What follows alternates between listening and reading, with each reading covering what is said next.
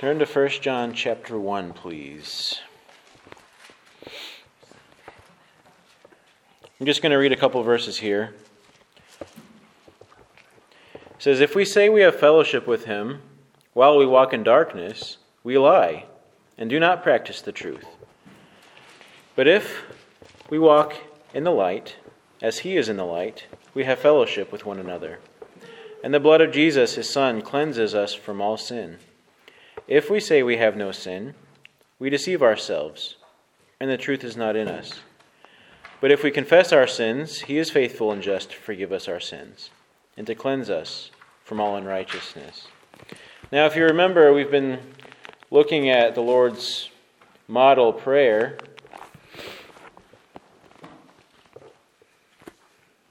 And today we're kind of dealing with forgive us our sins. For we ourselves forgive everyone who is indebted to us. That's Luke 11, verse 4. And forgive us our sins, for we ourselves forgive everyone who is indebted to us. Now, like I said last week, these are, these are things that I believe that God plans on answering if we ask. Forgive us our sins. I mean, that's something that most of us learned the very first thing we knew about Jesus when we first understood what we were hearing in church is Jesus comes to forgive our sins. He came so that we can have forgiveness of sins. Pray, Jesus, forgive me. And then we come here to first to First John, and we try to dive in a little bit deeper into this. Let me just read a little bit of this again. If we say we have fellowship with him while we walk in darkness, we lie and do not practice the truth. But if we walk in the light as he is in the light, we have fellowship with one another, and the blood of Jesus, his Son, cleanses us from all sin. If we say we have no sin, we deceive ourselves, and the truth is not in us. If we confess our sins, he is faithful and just to forgive us our sins and to cleanse us from all unrighteousness. So he starts this little, uh, this little conversation with us by talking about fellowship. If we are convinced that we have fellowship with God. If we say we have fellowship with Him while walking in darkness, what does it say about us? What does he, what does he say about us right after that? In verse 6. We lie. If we say we have fellowship with him while we walk in darkness, we lie. We're lying to ourselves. We're lying to God. We're lying to everybody around us. If we say that we have fellowship with God while we walk in darkness, yeah, I know God. Me and Jesus, yeah, we're we've been pretty close. You know, ever since I was a kid, I remember going to church. I remember, you know, praying with my parents or with my grandparents or you know, and I've always felt the need to pray when things get tough and um, yeah, yeah, I, I fellowship with God. I walk with God. You know, I'm a Christian. But then you look at this man's life, or this woman, and you see there's, there's nothing there that actually shows that you're walking with God.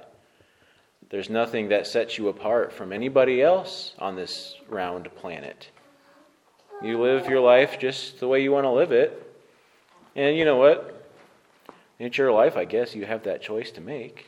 But there's nothing in your life that looks devoted to God. There's nothing that you've ever sacrificed for the sake of Jesus Christ. So what does that what does that say about this man? You know, perhaps there is sin that he is constantly, you know, just giving himself to. No big deal. It's my life. I can I can have a vice, right? What's that say about this man? If we say we if we say we have fellowship with him while we walk in darkness? What? We lie. We lie. What is, the, what is a lie? It's a basic, very basic question. What's a lie? It's not. It's it's saying one thing when the other thing is right is true. You're not saying the true thing. You're saying the thing that's not true. You guys are throwing me off. Everybody else is over here. you know, we lie. We are not right when we say, I fellowship with God. but yet there's nothing to back up your claim. You are wrong. You do not have fellowship with God. You are not God's. You are not a Christian. You are not walking with God or His people. You may go to church and mingle with His people, but you are not God's because your life doesn't back up your claim. God doesn't care as much about how you act on Sundays as how you act on Monday through Saturday. If you say you fellowship with Him, but yet you walk in darkness, you're not telling the truth. But then he goes on to say, But if we walk in the light as He is in the light, we have fellowship with one another, and the blood of Jesus, His Son, cleanses us from all sin. See, if we claim we walk in the light, and we are actually walking in the light, well, now we're saying the true thing, are we not? If we say that we are Christ's, and we have a life that actually looks like it's following after Christ, well, that life actually backs up the claim. And take this back further. I've prayed a prayer, I've professed Christ, but yet nothing after that actually ever substantiated that claim. You know, we, we say words in a prayer, we say words, perhaps kneeling at a pulpit on a Sunday. We pray this prayer, we say these words, but yet there's nothing that substantiates that in your life. Yeah, I walk with Christ. I'm a Christian. I prayed a prayer, but your life is the complete opposite of the things that you're claiming. He's saying what John is teaching us here is that a life has to substantiate a claim.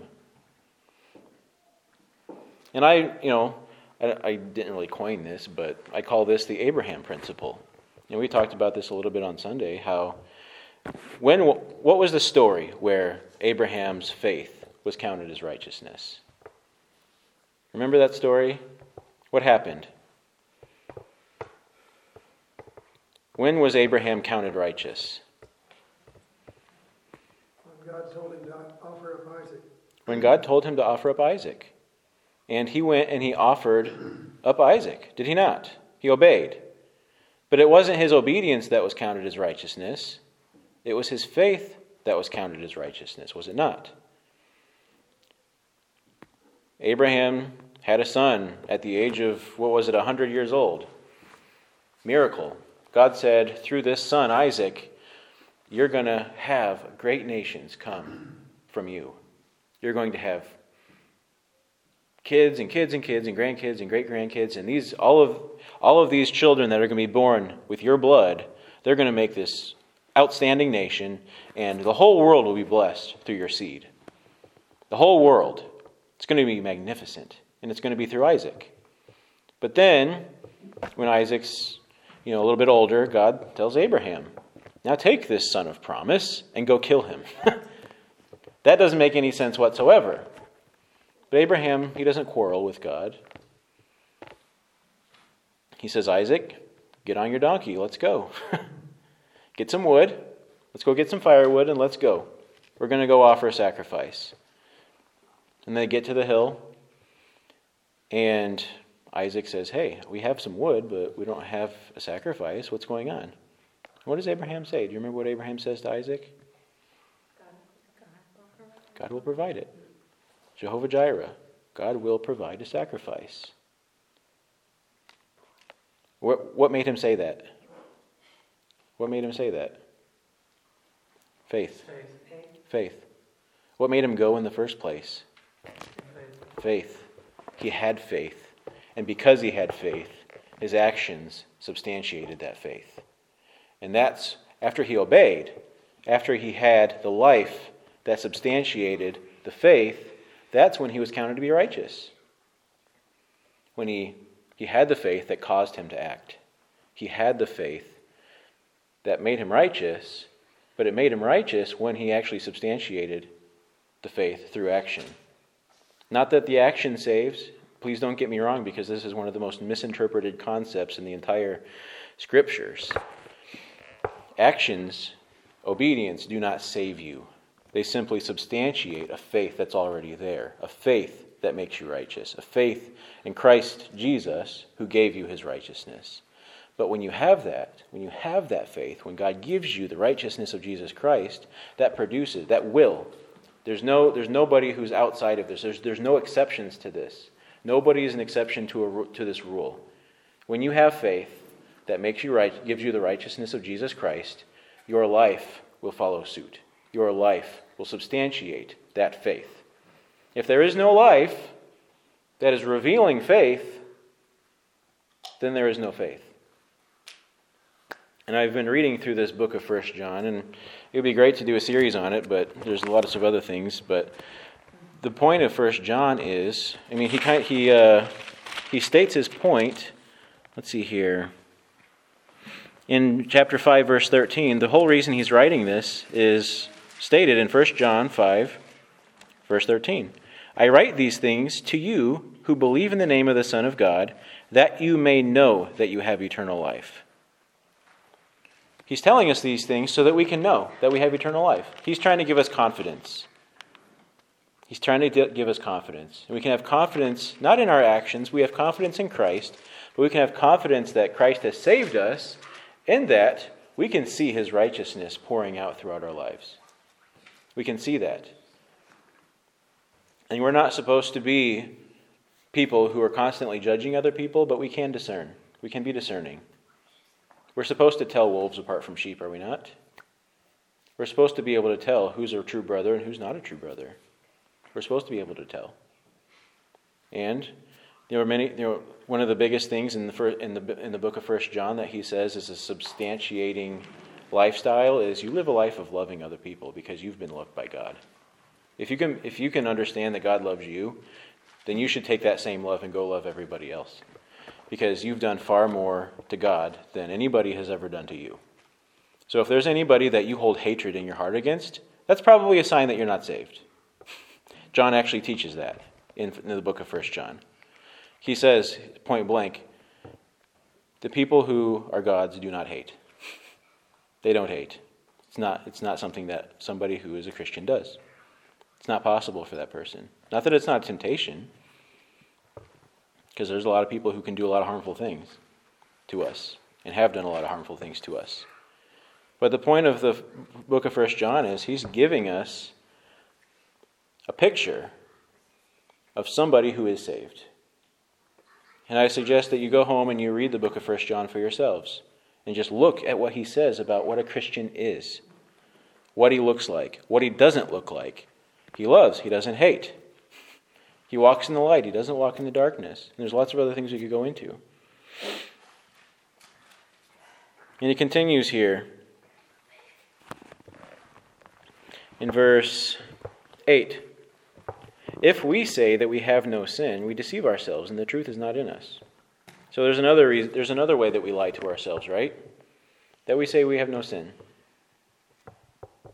We lie to ourselves, and we lie to the people around us when we try to go around saying that there is no sin in our lives. Because we all do. Not that we walk around in, in doom and gloom, but no, we walk around understanding verse 9. If we confess our sins, he is faithful and just to forgive us our sins and to cleanse us from all unrighteousness. If we say that we have not sinned, we make him a liar and his word is not in us. Okay? And this is something that, that really points us back to the Lord's Prayer when he says, Forgive us our sins, for we forgive those who have sinned against us, or those who are indebted to us. A lot of us live deceitful lives. We live our life in such a way that we want to deceive other people. We show up on Sunday looking perfect, talking like, you know, we're these perfect Christians. We never pray about our own sins, we pray about other people's sins. We never ask help from anybody. Like, man, I've just been struggling with temptation. Temptation. Will you please pray for me? Will you please pray for me because I'm struggling right now. We don't understand 1 John chapter 5 verse 16.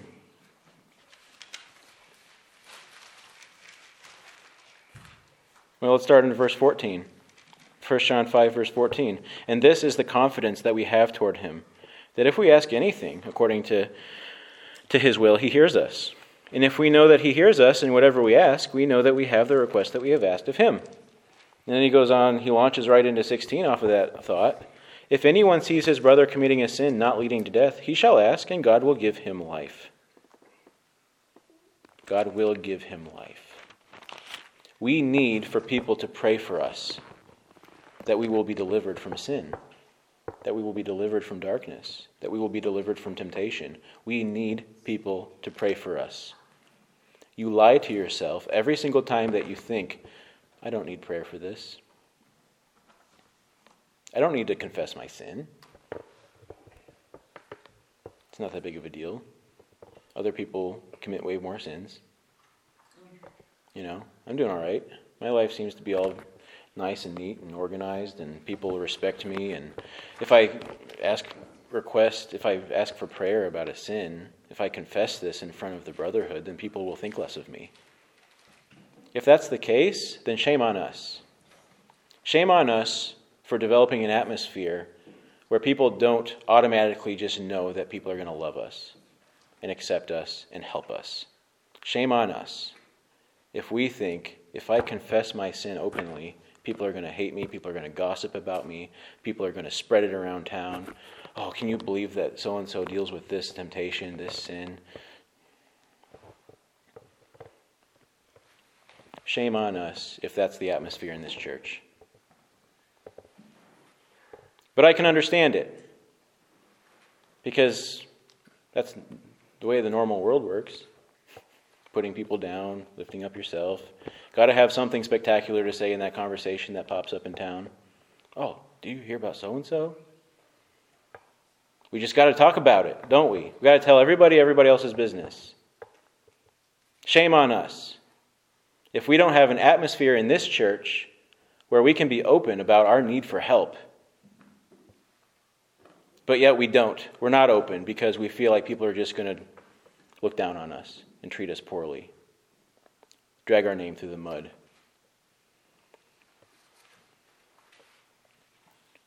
We should be able to confess our sins and obey God in doing so.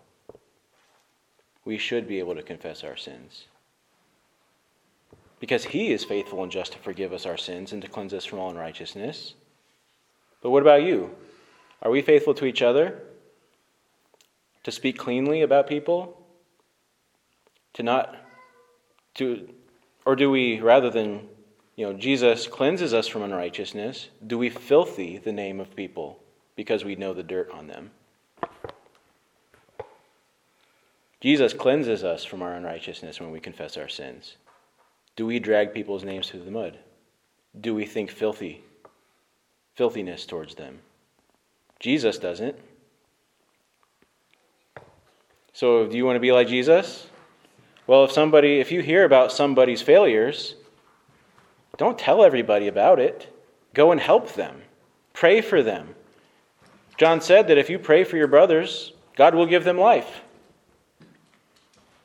God will deliver them if you pray for them. So pray for them. Talk to God about them, not your neighbor. So coming back to this Lord's Prayer, this element of confessing our sins is actually very a very deep exposure into the life of the church. Are we a church that can confess sins to each other, to ask for help? Say, man, I, I need some help. Will you help me?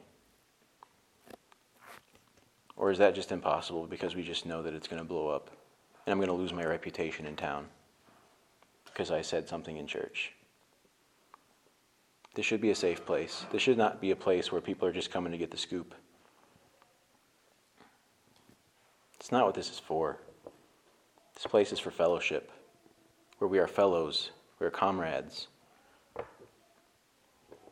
We are to love each other as Christ loved his church and gave himself for it gave himself for it.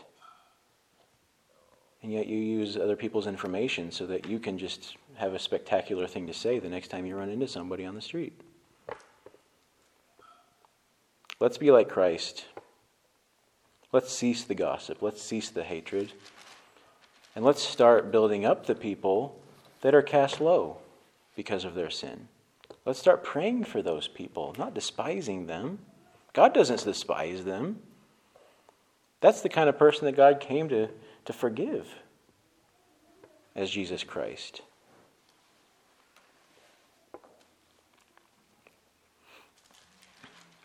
Lord, I pray for this church. I pray that you would help us to be lovers. I pray that you would help us to help this, this place to be a safe place where people know that they're loved and they are cherished and that they can come for help. They can come for guidance, for prayer, for the things that they really know that they need prayer for, but perhaps might be a little intimidated to speak up about. I pray that we would be a safe place where confession can be made so that pr- we can pray for the things that really matter, for the, for the things that Satan is defeating us, so that we can no longer walk in defeat, but because we've been prayed for by, by your people, we can be delivered. And Lord, I pray that in this way we might substantiate the faith that we claim that we have by living out the righteousness that God gave us, that you gave us, Lord, to live out the righteousness that you shed your blood so that you could give us freely. Not so that we can take advantage of it, but so that we can live it out and show it to other people. Father, strengthen us and forgive us. Forgive us for where we have fallen short where we have gossiped, where we have spoken out of turn. Forgive us for not confessing our sins when we should have. For not admitting to not wanting to face up to our needs, to our deficiencies, as though we were some sort of perfect example that everybody else should look up to. Forgive us for thinking so highly of ourselves Forgive us for not rejoicing in your forgiveness. Forgive us for trying to establish our own righteousness so that we wouldn't have to face any shameful thing. Forgive us for not facing our sins so that we can rejoice in your righteousness. In Jesus' name, amen.